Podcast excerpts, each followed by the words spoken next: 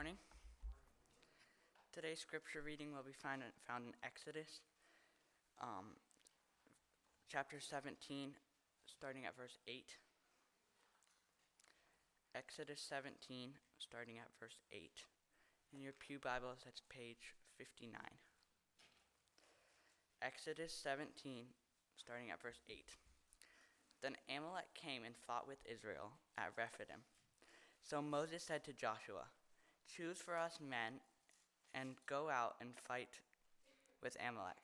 Tomorrow I will stand on the top of the hill with the staff of God in my hand.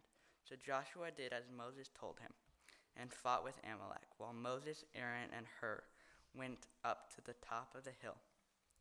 Whenever Moses held up his hand, Israel prevailed, and whenever he lowered his hand, Amalek prevailed. But Moses' hands grew weary, so they took a stone and put it under him, and he sat on it, while Aaron and Hur held up his hands, one on one side and the other on the other side. So his hands were steady until the going down of the sun. And Joshua overwhelmed Amalek with his people with the sword. Then the Lord said to Moses, Write this as a memorial in the book and recite it in the ears of Joshua, that I will utterly blot out the memory of Amalek from under the sun. And Moses built an altar and called the name of it, The Lord is my banner, saying, A hand upon the throne of the Lord. The Lord will have war with Amalek from generation to generation. This is the word of the Lord. Well, it's great uh, for me to be back in this pulpit. Um, I consider it an amazing privilege that the Lord has given me and that you have given me to, uh, to be able to preach and teach in South America. But believe me when I say that there is no place like home. I, I really mean that. And uh, this is this is my church. I, I love you all, and uh, it's so good to be back with you. I'm, I'm very thankful to the brothers that preached in my absence, and I listened to those sermons so that I knew I know for a fact that you all were blessed by uh, those excellent messages. Well, we're back today in our study of the book of Exodus. This is a, a sermon series that we've called Freed to Worship. And the freed part of that title refers to the amazing rescue that the Lord effected when he brought his chosen people out of Egypt with a, with a mighty hand, with an outstretched arm. He brought them out of the land of their slavery and out of their oppression. And this is, we've been kind of uh, using this as an analogy, and, and this is analogous to the salvation that is ours through Jesus Christ our Lord, who rescues us out of a different kind of slavery, but an oppressive one nonetheless. He rescues us out of slavery to sin and to Satan. And then the to worship part of the title, uh, that indicates the purpose of our rescue. We have been saved to serve. We have been purchased to proclaim the excellencies of the one who has called us out of darkness and into his marvelous light. Um, so we could say with the Apostle Paul, in view of God's mercy, what else can we do but offer our whole selves to God as an act of worship, as a living sacrifice? We, we haven't been rescued just to do our own thing and go our own way. We've been rescued to serve another master, a gracious master. And the, the part of Israel's story that we are currently in right now, I know it's uh, going to take a little bit to remember where we're at. It's been a while since we've been here, but we're currently in kind of the post Exodus wilderness journey on the way to the promised land. And this is kind of analogous to the Christian life. Okay, that period of time in between our salvation and the second coming or our death, whichever one comes first, that period of time in which the Lord, by His Holy Spirit, tests and purifies our faith. Um, he's, he's in that process of rooting out our sin and replacing it with the fruits of righteousness. And then, so these chapters that we're now smack dab in the middle of, they give us the perfect opportunity to consider our progressive sanctification, if you want to use a theological term. And even though it's really only been a couple of months since their rescue, it's already been an exceedingly difficult journey for the people. Um, as they're leaving Egypt, the, the people were pursued by Pharaoh, the same Pharaoh that had given them permission, in fact, had begged them to leave. Now they're being pursued by Pharaoh and all of his army, horses and chariots, because they'd had a change of mind. And then, and then it was long treks through the desert where both food and water were seemingly always scarce. And, and you know that all of these circumstances uh, induced the complaints of the people. And uh, despite all of that, we've seen that these complaints were always met with the amazing grace of God, His, his mercy.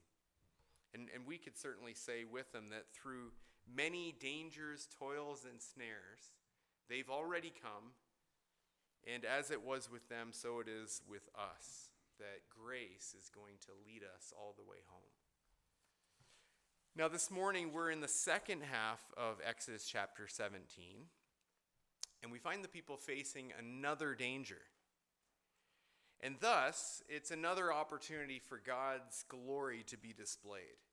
Another opportunity for the great mercy of God to kind of take over and show itself to be as wonderful as it is. And this is another opportunity for God's people to grow in grace. So let's look at this passage to see first um, a dangerous situation. And then we'll see the, the divine solution and then at the end, uh, we'll be encouraged by a definitive statement. There's a dangerous situation, there's a divine solution, and then there's a definitive statement. So let's look first at this dangerous situation. It must have seemed like a pretty regular occurrence that some assistant, some, some person would come up to Moses and say, uh, Chief, we got a bit of a problem. This must have been happening at regular intervals. First, it was bitter water, then, it was no food, and then it was no water. And now, here comes the guy again, and his head's hanging low. He's uh, reluctant to have to report on yet another situation. And this particular situation happens still at Rephidim. That's where the last situation happened. They haven't even left yet. And this particular situation is very dangerous. I suppose uh, lack of water and lack of food are too, but this one is, is dangerous in a very immediate and pressing way. And here's the situation, verse 1 Amalek has come to fight with Israel at Rephidim. So we've got some questions about that, I'm sure. First is who is Amalek? Well, this refers to a king, I think, of the people called the Amalekites. Okay, I don't know if this was his actual name or if this was just kind of his title being uh, in this family, in, among this people, and the leader of them. These were, it appears to be a nomadic um, group and they were the descendants of the very first man that was named Amalek, who was a grandson of Esau. And in many ways, uh, if you can think back that far, uh, when we studied Genesis, you'll recall that Jacob and Esau, uh, twins, and yet they're representative heads of two groups of humanity, if you will. So Jacob, of course, is the is the patriarch of the people of God called Israel. And Esau, on the other hand, he's going to be the progenitor of, a bunch of different people groups who are going to turn out to be the perennial enemies of God's people. And so you have these sort of generational animosities that build up between the, the um, offspring of Jacob and the offspring of Esau. And so here we da- have down the line in Esau's family this group of people called the Amalekites. And next we wonder why. Okay, why are the Amalekites attacking Israel at this particular time and in this particular place? And unfortunately, the text doesn't tell us. Okay, perhaps, so we, we can just maybe speculate. Maybe it was, there's now this new water source at Rephidim. Okay, the Lord, the Lord uh, miraculously opened up a brand new water source. It was gushing after Moses, with his rod, uh, struck that rock and water came flowing out. So here is now a brand new water source in a very scarce region. And here's a nomadic people that move from water source to water source. And people, I don't know if you know this, get pretty territorial about their water. Okay, and so maybe Amalek is trying to reclaim Rephidim. He believes it to be his, and especially now that it's got all of this abundance of water. So maybe it's because of the water, or maybe it's just those old hostilities. Maybe it was just, you know, ancient Jacob versus Esau, that ancient rivalry. Maybe it was just played out by this new generation. And we know, obviously, don't we, that, that war is seldom initiated for good reasons. So whether this attack was motivated by greed or by hate, I suppose it doesn't make much difference. They're attacking, and this is a dangerous, dangerous situation. And I suppose we could also ask how? How did they attack? Again, this is not something that Moses mentions here in this particular passage, but he does later. He does later on as he reflects on this event. And so we look at Deuteronomy chapter 25, verses 17 and 18. And there, he's asking the people to recall uh, what happened at this time. And so we can listen in. And Moses says, Remember what Amalek did to you on the way as you came out of Egypt, how he attacked you on the way when you were faint and weary, and cut off your tail, those who were lagging behind you, and did not fear God. Well, there's an expression that says all's fair in love and war, but that's not true, is it? That's not true at all. In, in fact, in both cases, there are rules of engagement. In, in both cases, there's a, there's a gentlemanly sort of way to conduct yourself, and there's a devilish way to conduct yourself. And as we've seen even this week, war is never pretty.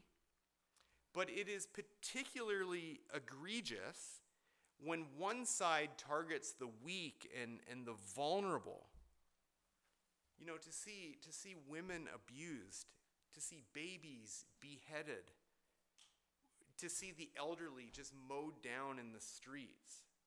That, that awakens in us the most righteous kind of indignation. And if it doesn't, then there's something seriously wrong with you. It's only the most godless, it's only the most heartless that would attack from the rear to kind of pick off those people that should be the objects of, of our pity. But, but this was Amalek's playbook. And such is our enemy's playbook. I hope you realize here, we're not just talking about Amalek and the Israelites from thousands of years ago.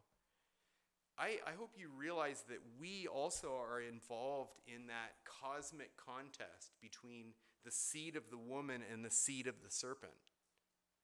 And perhaps you're feeling like Moses in the wilderness right now. Maybe you're feeling, I expect you're probably feeling like every day seems like a new situation. Maybe, maybe it's not no water, but, but perhaps it's not nearly enough money you're dealing with situations, I know, of every kind, be they um, financial or physical or relational or occupational. You name it. You're dealing with it. These, these are situations. But I propose to you, and I think you, I think you would agree with me, that the most dangerous situation that we could possibly be facing, and that we are facing, is spiritual. We wrestle not against flesh and blood, the Bible tells us very clearly, but against the rulers, against the principalities, against the spiritual forces of evil in the heavenly places. And the commander of those terrorist organizations he plays dirty. He, he's the devil, you know, prowls around like a like a roaring lion, and he's stalking the the weakest wildebeest in the pack, the one who's lame, the one that lags behind. And even right now, he's seeking someone to destroy. He'd like nothing better than for you to make total shipwreck of your faith and destroy your life. And, and we don't want to be unaware of his schemes. Understand that from the, from the time that first Satan first slithered onto the scene, understand that he's been playing dirty. He's been targeting women. He's been slaughtering children. And this is a dangerous situation, and we need to be ready to fight. We want to know how to fight, and so we'll come to that in just a second. But first, I want to just remind you of something that you might find encouraging, um, like I did, to, to just remember this. This is the, the first time in the book of Exodus that the people are at war. Now, Israel's going to be in a lot of battles throughout their history, but this is one of the rare times that we see this in Exodus, and this is certainly the first. I'm not really counting the events at the Red Sea, you know, where um, the Egyptian army was chasing them, because there, there wasn't any contact there. Okay, you can't even really call that a battle because it was over before it even started. You'll recall that the Lord had an amazing defeat there. He swallowed uh, the, the horse and the chariot and the riders by making the water come back over top of them.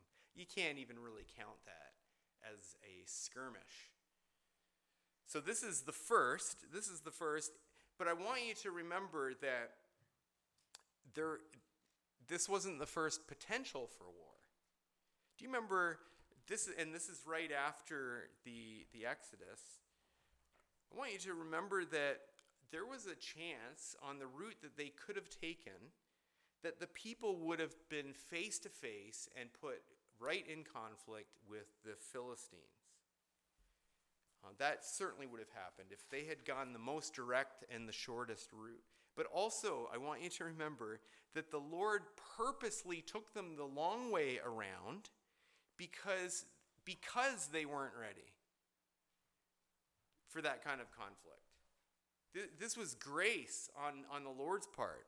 Uh, Exodus chapter 13, 17, if you need the refresher, teaches us that God led his people in, in this very gentle and compassionate and sovereign way. And so I want, I want you to just think about that and transfer the thought into the present passage where Israel is now seeing war. And I want you to understand that that must be that this is not outside of the sovereign, loving leadership of the Lord. In the same way, brothers and sisters, in, in whatever dangerous situation that you currently face, you can be sure that God is faithful and He will not allow you to be tempted beyond your ability. But with the temptation, He will also provide the way of escape that you may be able to endure it. We, ha- we have a loving and a gracious and a sovereign Father who leads us and guides us every step of the way. That, understand that when these difficult situations come into your lives. Now, let's take a closer look at that way of escape. So, let's see in the second place the divine solution.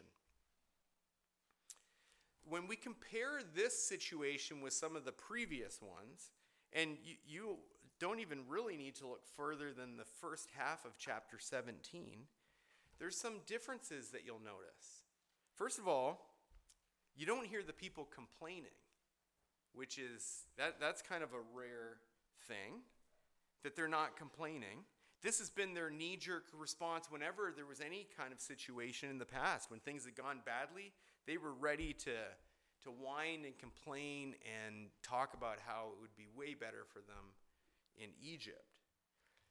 And then something else that you don't see is a desperate and discouraged Moses who's crying out to the Lord, who's praying for the solution, like he did even in verse 4 in the previous situation. And that's because this time he knows the solution. And you can almost see his spiritual growth even just in the over the course of a few verses. Between you see the progress between the first and second half of chapter 17. Um, in verse 5, the, the solution to the water problem had everything to do with the staff that he held in his hand. Right? And this was the same staff that, that he had thrown down and it became a serpent. And then when he picked it up again, it reverted back into the rod. This was the same staff that, that Moses held in his hand when he struck the Nile River and it turned to blood. And this is the same staff that he stretched out over the Red Sea so that it parted and the people crossed on dry land. And then when he withdrew, the waters came and covered over horse and rider. It's the staff. The staff is the solution. And, and the staff is the solution because it represents the sovereign power of God. And when you've got that in your hand, you don't need to fret. And there's absolutely no room for complaining. There's no need for lengthy deliberations. And I want to ask, friend, have you, have you learned this lesson yet? That there is nothing to fear. No matter what your circumstances, there's nothing to fear. And the anxiety and the complaining that your desi- uh, dire situation might produce in you, all of that is out. It's out the door because you have at your right hand the power of God. You have an omnipotent, sovereign God and He's given us everything that we need by His divine power for life and for godliness. Friends, let's learn the lesson. You don't need to stress when you've got the staff. I, I don't mean for that to sound trite. If that came across trite, forgive me. I, I mean it in the most profound way. There's no room for fear, for anxiety, when a sovereign, omnipotent God is on the throne. So Moses declares in verse 9 Tomorrow I will stand on top of the hill with the staff of God in my hand. He, he understood that the only solution to this dangerous situation was going to be a divine solution. That this enemy would only be defeated if the power of God was deployed. And this would happen tomorrow. I love that. I don't know if you've noticed this, but we've kind of come across that idea a few times already in Exodus. Many of the plagues, you'll recall, were enacted on the morrow after they were announced. And there's some delicious kind of drama to that. Okay, for example, when you hear 24 hours to flee northern Gaza, you just know that something big is about to go down. And not only that, but tomorrow gives the enemy time to reconsider, maybe even to repent. And even more to the point, that this, when you set a time for something to happen, then it removes all doubt that that thing is going to happen by chance. Right? So Moses is actually setting the stage so this would be perceived clearly by all that this is not a chance happening. This is, this is, in a sense, kind of like a clear scientific experiment. This is a, this is a stage on which the power of God can be fully on display. It's going to happen tomorrow. And make no mistake, this is going to be a divine solution. But I want you to notice that this does not preclude, preclude human activity. Notice that. Because I, I don't want to give the impression here, and so I'll just, I, I'm, I'm bringing this point out right away.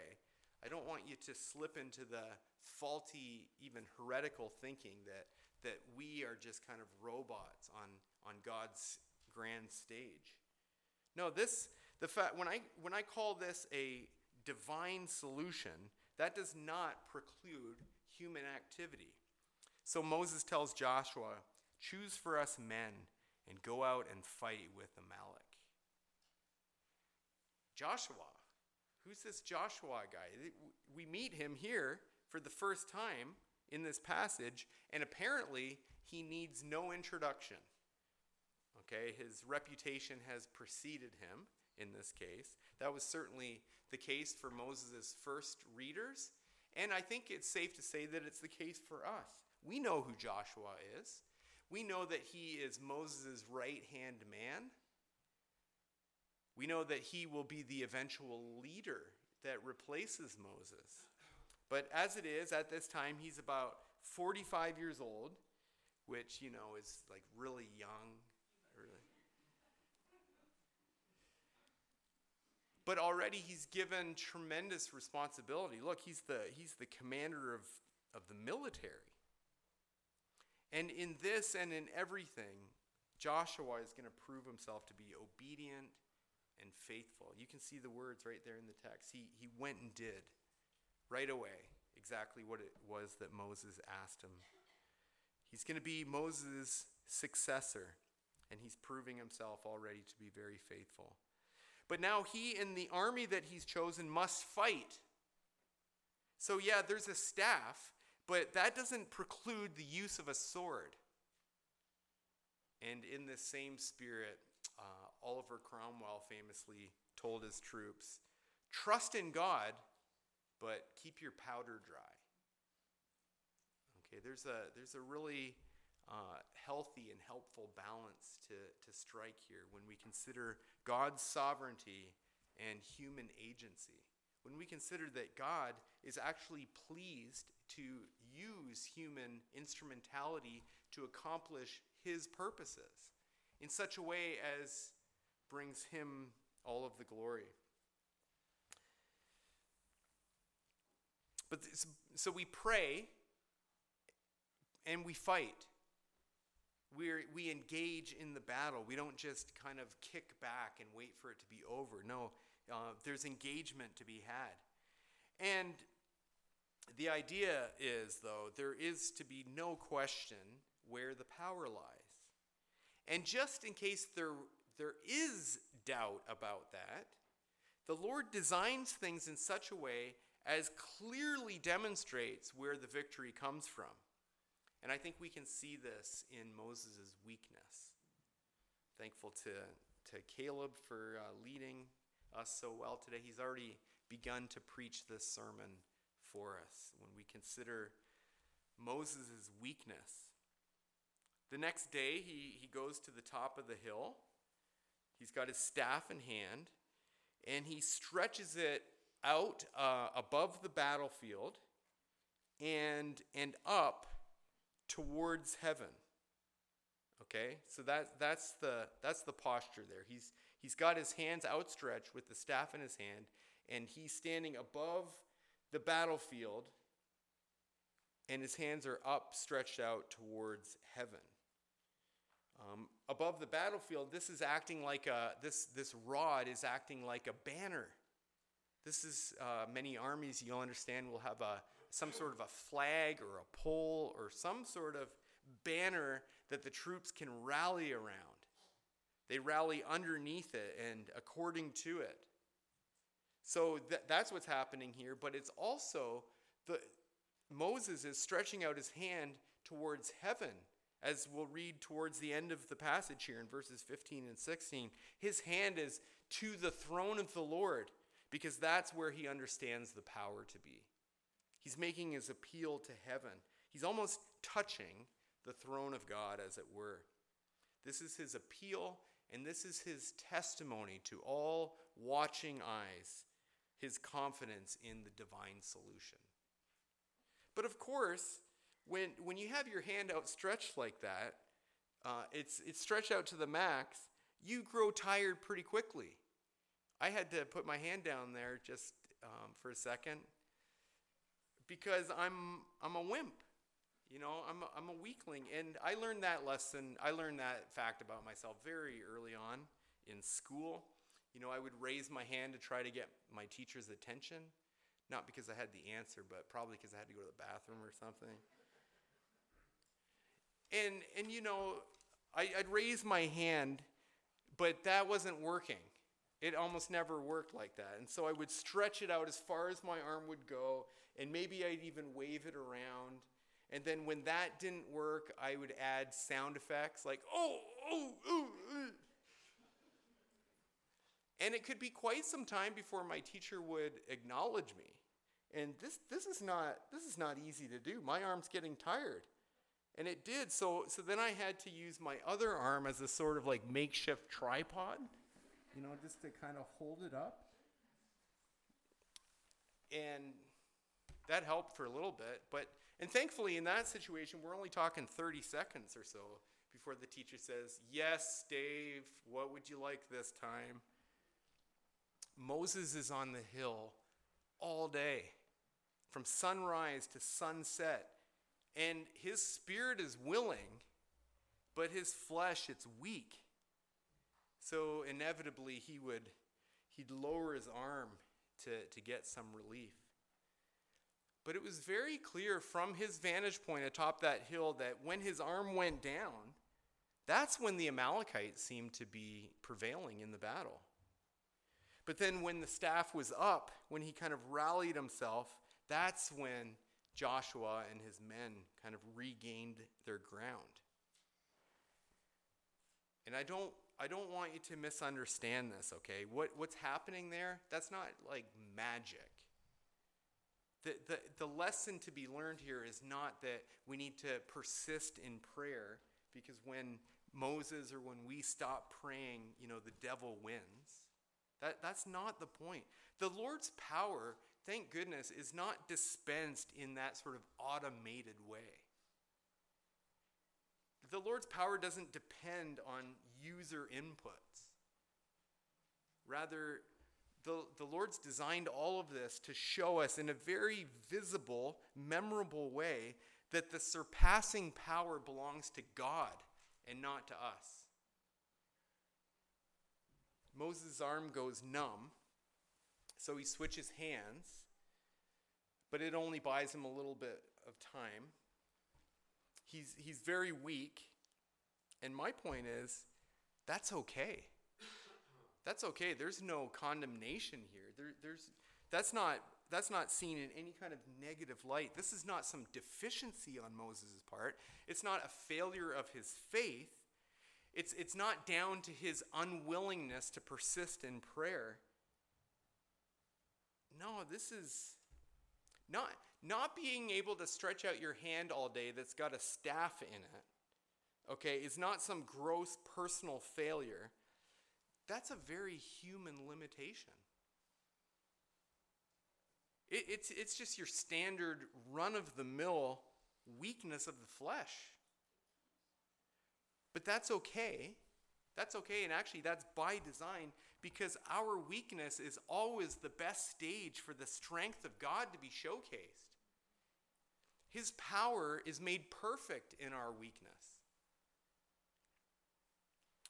But our weakness is also the perfect opportunity for the Lord to impart strength to us by way of his people. And Moses has anticipated his own ability. So he's brought along Aaron, and he's brought along this gentleman named Hur. We meet this guy for the again This is another case where we meet a person for the first time here that there's no introduction of him. And the lack of details about this particular character has, has uh, led to a lot of consternation on the part of biblical scholars. And, and so you have uh, tradition, Jewish tradition, that seeks to fill in all of the blanks so that we wouldn't have this awkward silence. For example, Jewish historians um, say that this Hur was Miriam's husband, so Moses' brother in law. And we can't be sure, and the Bible doesn't say, and it's obvious to me that Moses doesn't think it's important for us to know those sorts of details.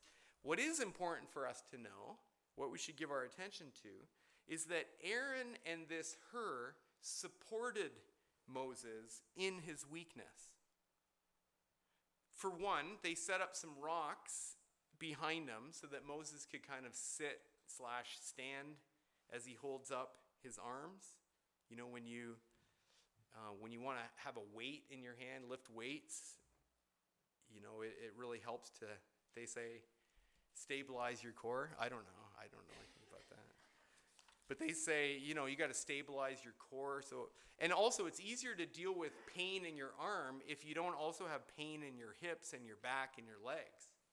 So it's just um, some a basic help here that these brothers came and, and rolled stones so that Moses could kind of sit on it and be relieved from the burning. But Aaron and Hur also help by kind of reproducing that elementary school trick, right? They, they hold up Moses' arms for him. So I want you just in your mind's eye to look to that hill and imagine the scene. There, there's Moses holding forth the staff, and he's flanked by two brothers who are holding up his arms for him. They're shouldering that weight, they're bearing that burden.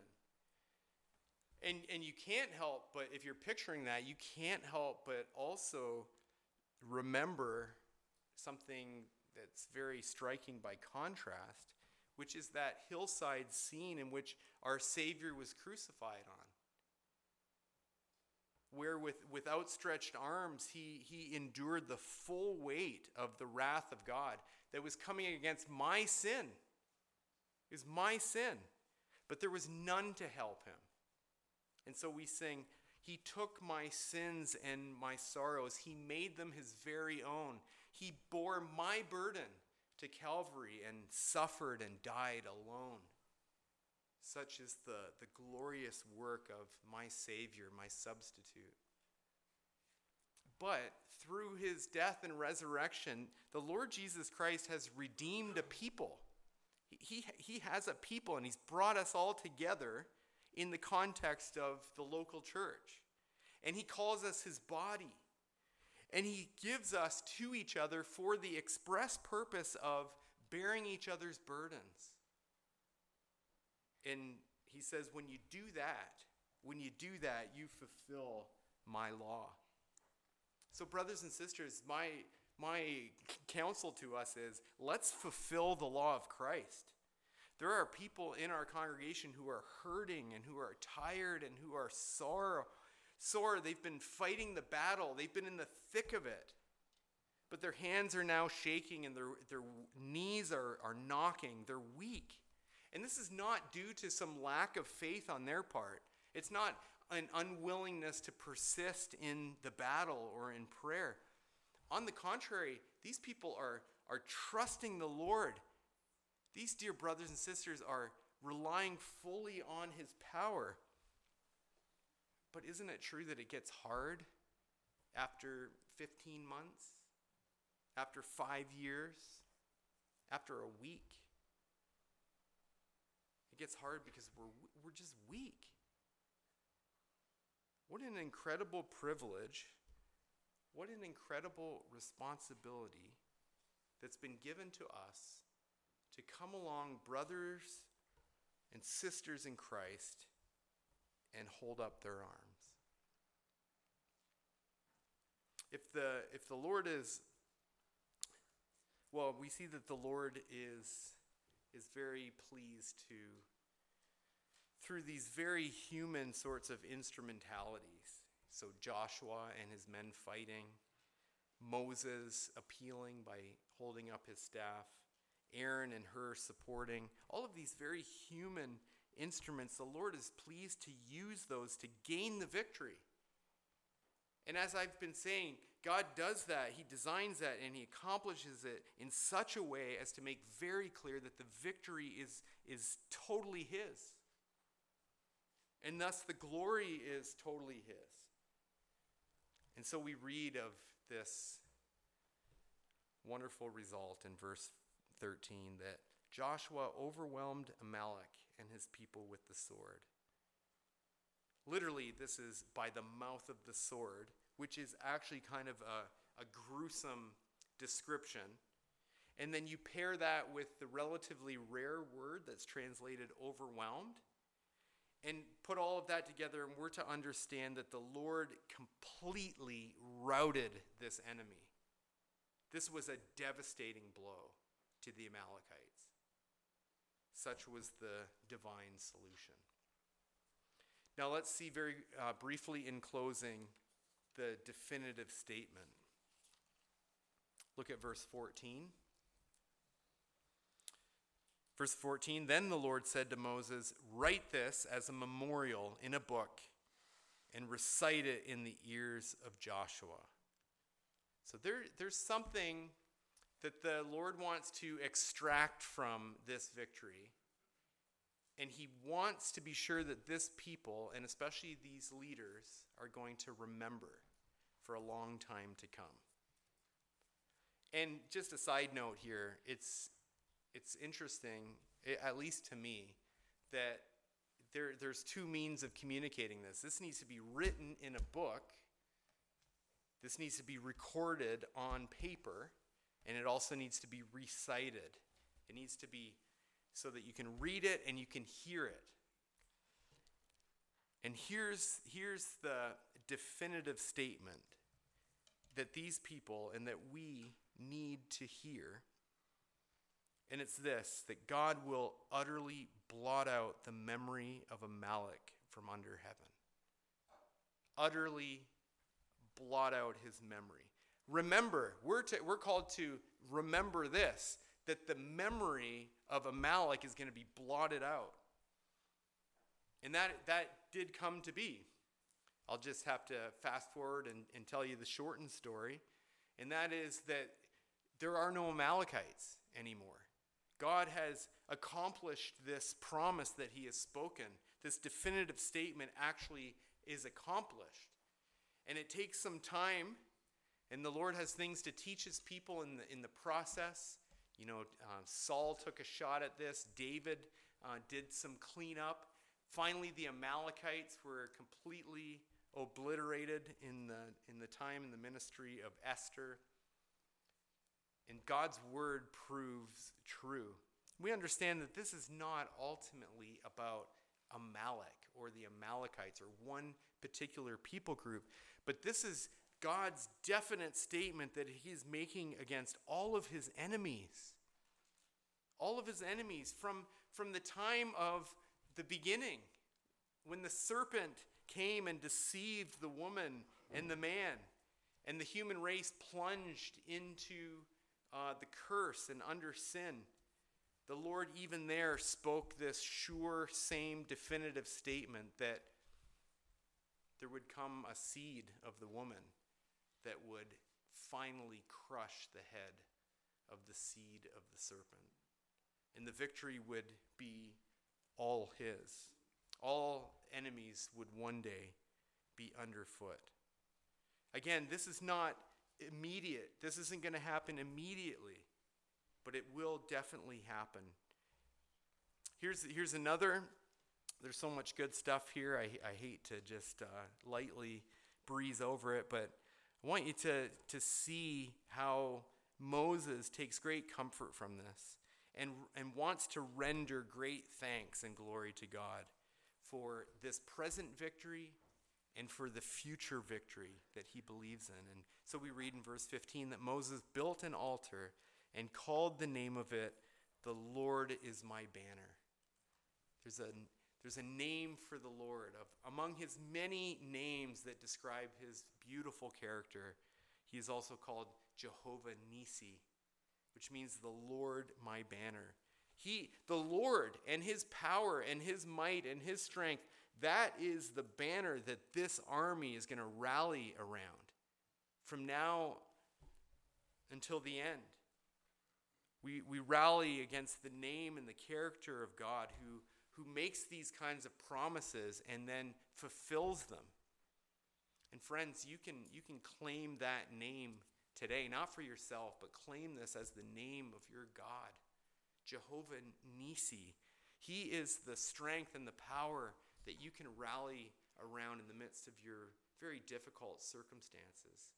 As you fight this, this battle against the principalities, against the spiritual authorities, you rally around the banner of the Lord who has shown to us in his Son, the Lord Jesus Christ, that the victory is most certainly his. The Lord says, I. Uh, oh, Moses does this saying, a hand upon the throne of the Lord. So, so there again is, is that same idea that his outstretched arm is not just a banner for that army to rally against, but it's, a, it's an appeal to the throne of God for his help. And friends, that should be our strategy as well as we wage war, as we endure these difficulties. A hand towards the throne, appealing to the strength and the power of our great God. And we do so in the name of Jesus Christ, who in his person and through his work has, has gone has gone all the way into the inner throne room. He, he's touched the throne even, gone past the curtain. And so we also can have great confidence in Christ that we have one who has a hand upon the throne of God. The Lord says, or Moses says in faith, repeating this promise that the Lord will have war with Amalek from generation to generation. And again, this, this might seem to you that this is a contradiction, but it's not. It, this is compatible with what God promises that his, the name of Amalek is going to be utterly blotted out. And yes, there's going to be skirmishes, but ultimately that, that enemy will be underfoot forever. And I say the same thing to you, brothers and sisters, in closing. We have some skirmishes with Satan and with his minions. We endure much hardship, much tribulation. We are at war. It's, it's necessary that we would take up the full armor of God and that we would do battle vigilantly, um, looking to the Lord and relying on his power. But take great comfort that we are fighting a defeated foe. Satan, Satan is crushed. He, he's received a fatal blow by Christ on the cross and by his resurrection. The, the victory is sure. And so I, uh, let me just close with you know me, I love uh, music, I love lyrics that help me think about these things. I've got a, a modern lyric to share with you and uh, an older one. The more modern one comes from a, a singer songwriter called Andrew Peterson, who's a blessing to uh, many of us uh, through his poetry, his song. He asks us to consider this thought experiment. If a thief had come to plunder when the children were alone, if he ravaged every daughter and murdered every son, would not the Father see this? Would not his anger burn? Would he not repay the tyrant in the day of his return? Oh, await, await oh, the day of his return. He's coming soon. And all will be made right, and all enemies, his and ours, will be underfoot forever. And then I can't help but think but the, of the wonderful words of Martin Luther in that great hymn of the faith. He says, And though this world with devils filled should threaten to undo us, We will not fear, for God has willed his truth to triumph through us. The prince of darkness, grim, we tremble not for him. His rage we can endure, for lo, his doom is sure.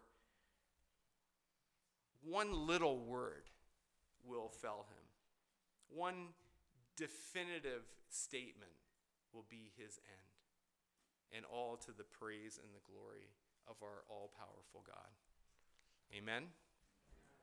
Amen.